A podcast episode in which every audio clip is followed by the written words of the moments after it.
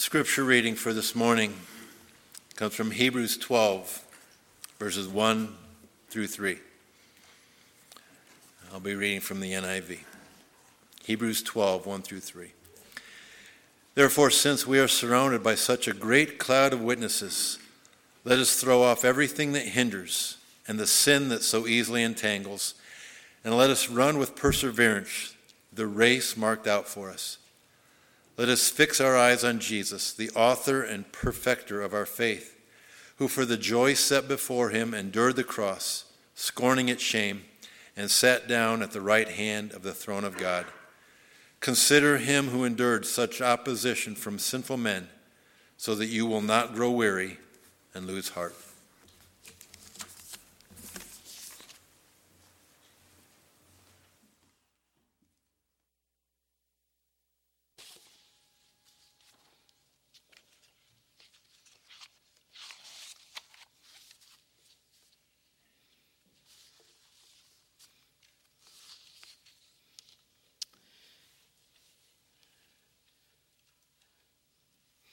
The theme of the service has been remembering. And so uh, my message this morning is right in line with that. It's rem- remembering.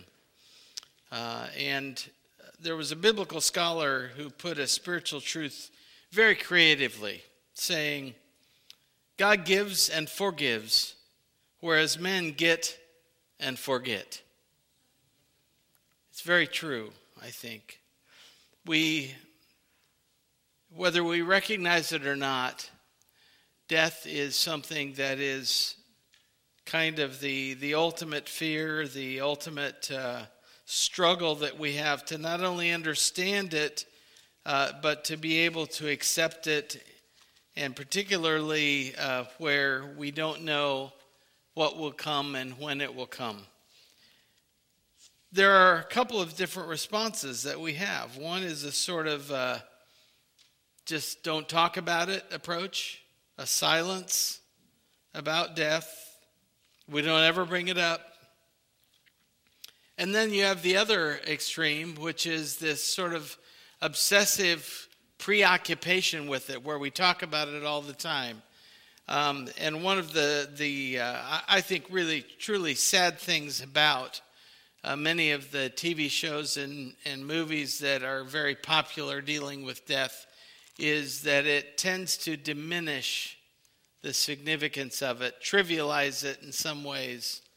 Um, and I don't know how anyone can truly trivialize it without getting further away from God. It's a very real issue. But it is also an issue that Jesus dealt with squarely and intentionally and very clearly taught his disciples about it and taught us to be able to be prepared uh, for that.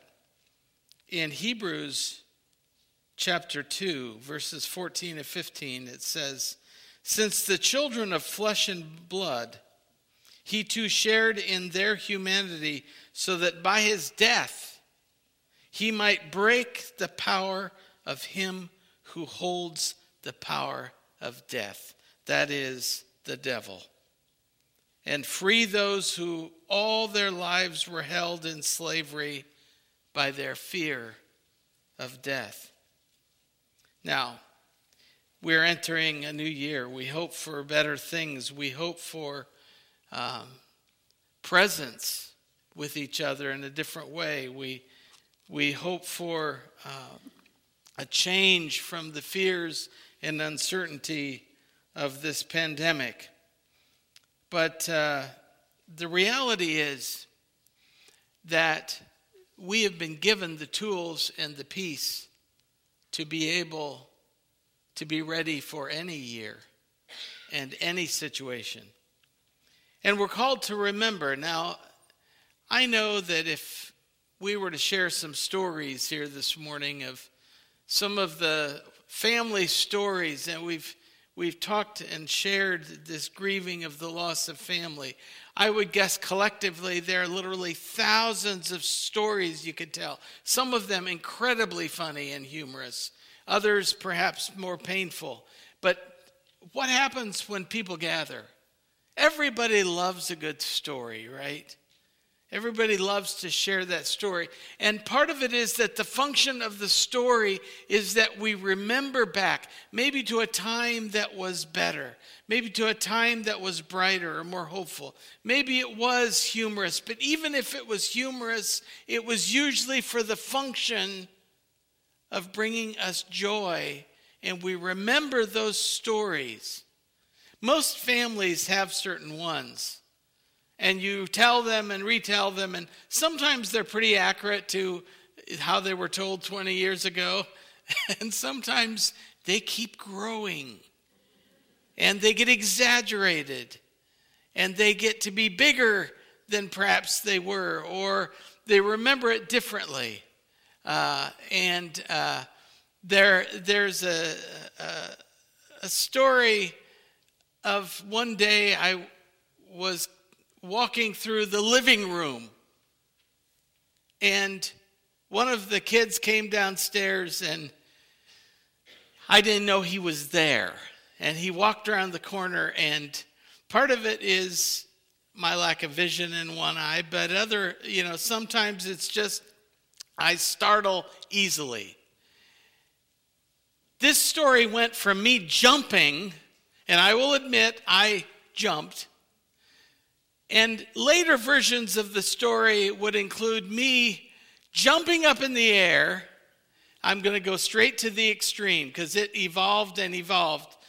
Uh, dropping to the floor and doing 10 burpees and and then propping up and running, sprinting across the living room floor into the bedroom. It just keeps getting exaggerated. But, folks, these stories are important. Our memories are important. And one of the saddest things in life is when someone loses the capacity of memory. We know that. With any kind of dementia or Alzheimer's, that's a sad thing to lose that because they're so much a part of who we are. Those stories tell us things that remind us of days and experiences that were that were very positive and were were uplifting uh, or you know life changing sometimes stories of of going to a uh, to a, a, a youth camp or something where we made a decision for Christ. Those are powerful stories that we can tell and that have an impact on us. Four things to remember this morning. I'm going to move through these very quickly. The first is this. We and we see it all through scripture. Remember where we came from. We're called to remember where we came from. Because memory and remembering is a function of obedience and teaching. And we see this for the children of Israel in Deuteronomy 8. I'll just read that passage uh, in, from Deuteronomy 8, starting at verse 1. Be careful to follow every command I am giving you today, so that you may live and increase and may enter and possess the land the Lord promised on and on oath to your ancestors. Remember how the Lord your God led you all the way into the wilderness these 40 years to humble and test you in order that you may know to know what was in your heart, whether or not you would keep his commands. He humbled you, causing you to hunger, and then feeding you with manna, which neither you nor your ancestors had known, to teach you that man does not live by bread alone, but on every word that comes from the mouth of the Lord. Your clothes did not wear out, and your feet did not swell during these 40 years. Remember that. That's what he, there's, he's, the, is being said here very clearly. Remember all the things that how God blessed you and provided for you. you um, know then in your heart that as a man disciplines his son, so the Lord your God disciplines you.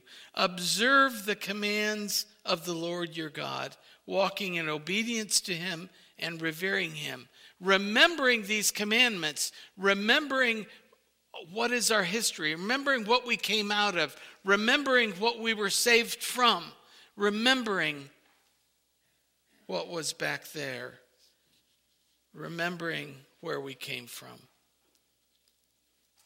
John MacArthur says that for the Hebrews to remember meant much more than simply to bring something to mind. To truly remember is to go back in one's mind and recapture as much of the reality and significance of the event or experience as one possibly can. To remember Jesus Christ and his sacrifice on the cross is to relive with him his life, his agony, his suffering, his death, as much as is humanly possible. We remember his once for all sacrifice for us and dedicate ourselves to his obedient service. In keeping the memory alive, we keep commitment alive. Unless we are intentional, we lose our memories, we lose our commitment, and we lose our way. Secondly, remember where we are going. There are four words that rec- re- uh, represent the, the ultimate goal of heaven. The first is permanence, the second, perfection, the third, people, when we think of all those gathered there. And, and uh, the, um, uh, the fourth one is praise. When we think about all of the praising that will be going on, and we think about the possibility of being able to sing Amazing Grace, how sweet the sound, and to be able to sing that with Jesus right beside us will be an incredible experience. So remember where we're going and remember who we're following is the third part of it. We, we want to remember uh, who it is that we follow and uh, to remember that Jesus is at the center. Doug and we, we sang this song, he made reference to the song, Turn Your Eyes Upon Jesus. And when we think about this passage that was read, we think about these verses that that Jesus uh, that Paul is is actually saying to the to the people uh, and to all of us uh, that we're to fix our eyes on the prize. Fix our eyes on Jesus, he says. Let us run with perseverance the race marked out, fixing our eyes on Jesus, the pioneer and perfecter of faith. For the joy set before him, he endured the cross, scorning its shame, and sat down at the right hand of the throne of God. We know that there is a place, Jesus told us, there is a place prepared for us. Uh, and we know that that place uh, is provided as a part of the gift of God's grace. Uh, there was uh, there was a lady that was considered to be crazy, um, and everyone knew it because she had this habit of talking to herself in public, and she was known that it was known that she believed she even talked to Jesus, and that Jesus talked back to her. And so a new preacher came to town and hearing of this crazy woman thought that he might be able to help make her face reality, right? So one day he saw her t- walking down the street and he spoke to her and uh, got around to asking her, I, I hear you talk to Jesus. Yes, she replied. Jesus and I talked for hours and hours. Uh, w- would you do me a favor? The minister began. Could you ask him something for me? Why, of course, the old woman responded. Would you ask Jesus, what is the last sin that I confess to him? Certainly, she replied. The next day, the preacher saw her just down the street. He approached her and said, Well, did you talk to Jesus last night? Why, surely I did, she squealed. What did he say? Was what was what did he say was the last sin that I confessed to him? The preacher was kind of smirking as he asked this. She smiled as she replied, Why, he said he didn't remember.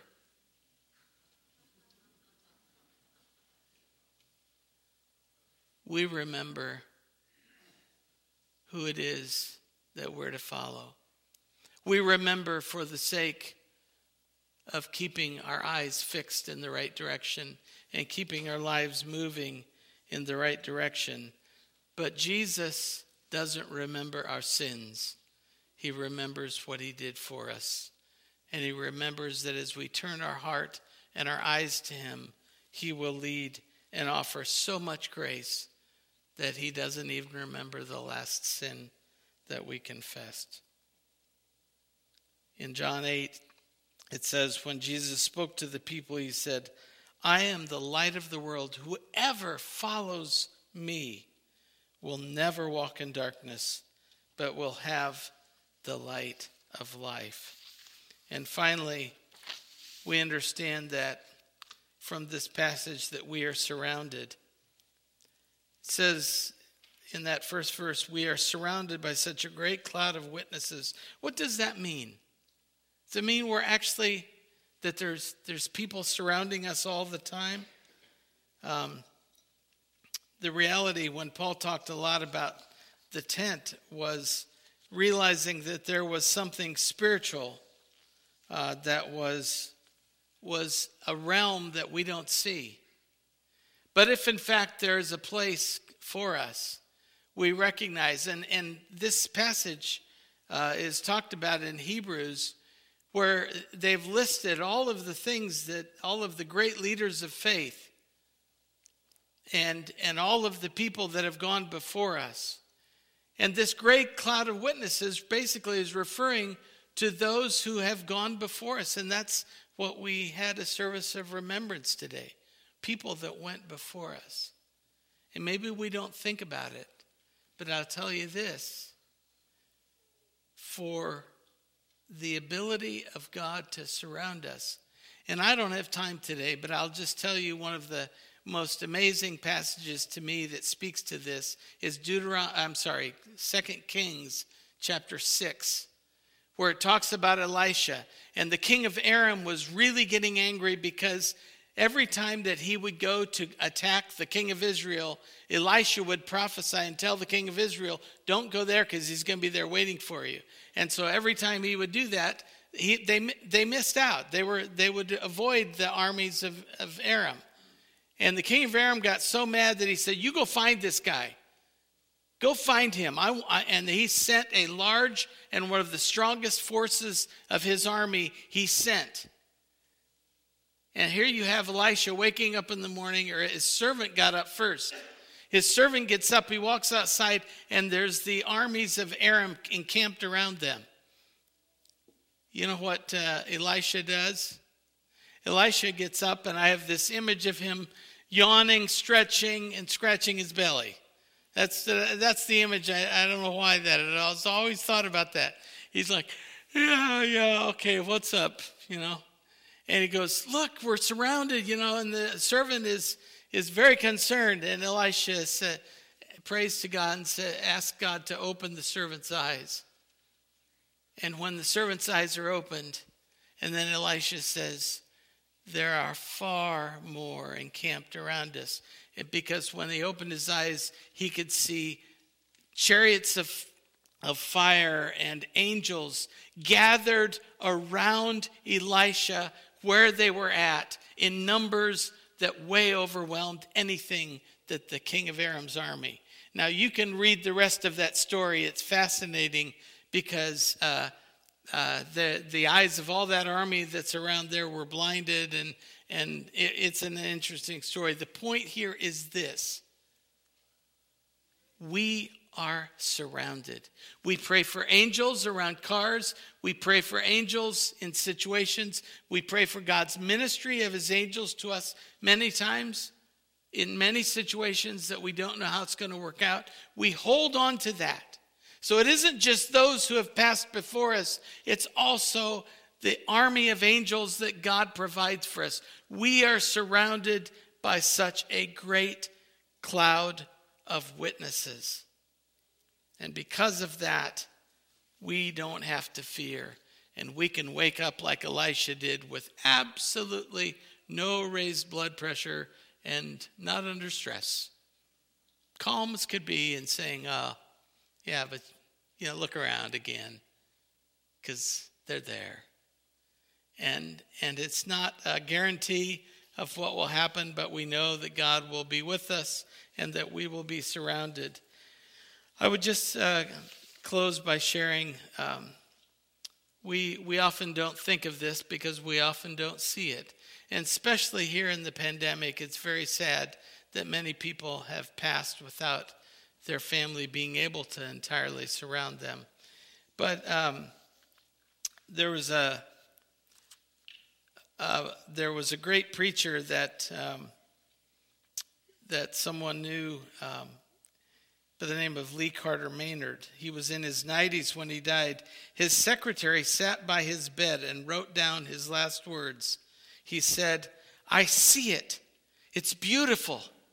Do you see it?" And he died. Billy Graham wrote that when his grandmother died, she sat straight up in bed and said, I see Jesus.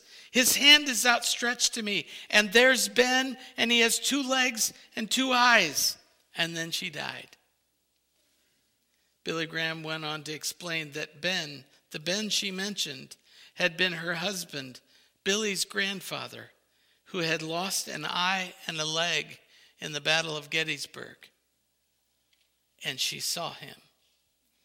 Many other stories, some weeks ago, we shared in our class stories of uh, similar to this, where people in their closing time, after being in a coma or, or non responsive for a long period of time, suddenly opened their eyes and were looking at something intently, and even a facial expression of a smile, and they passed. It is a very real thing. The words of Scripture give us the assurance that the kingdom of God is a kingdom that is there for us. So we need to remember and to choose grace and forgiveness over control and forgetting. Choose thankfulness over complaining and ungratefulness. Choose to proclaim the victory over fear and doubt, and choose to praise God that we are surrounded. Remember where you came from. Remember where we're going. Remember who we are following. And remember that we are surrounded. Amen.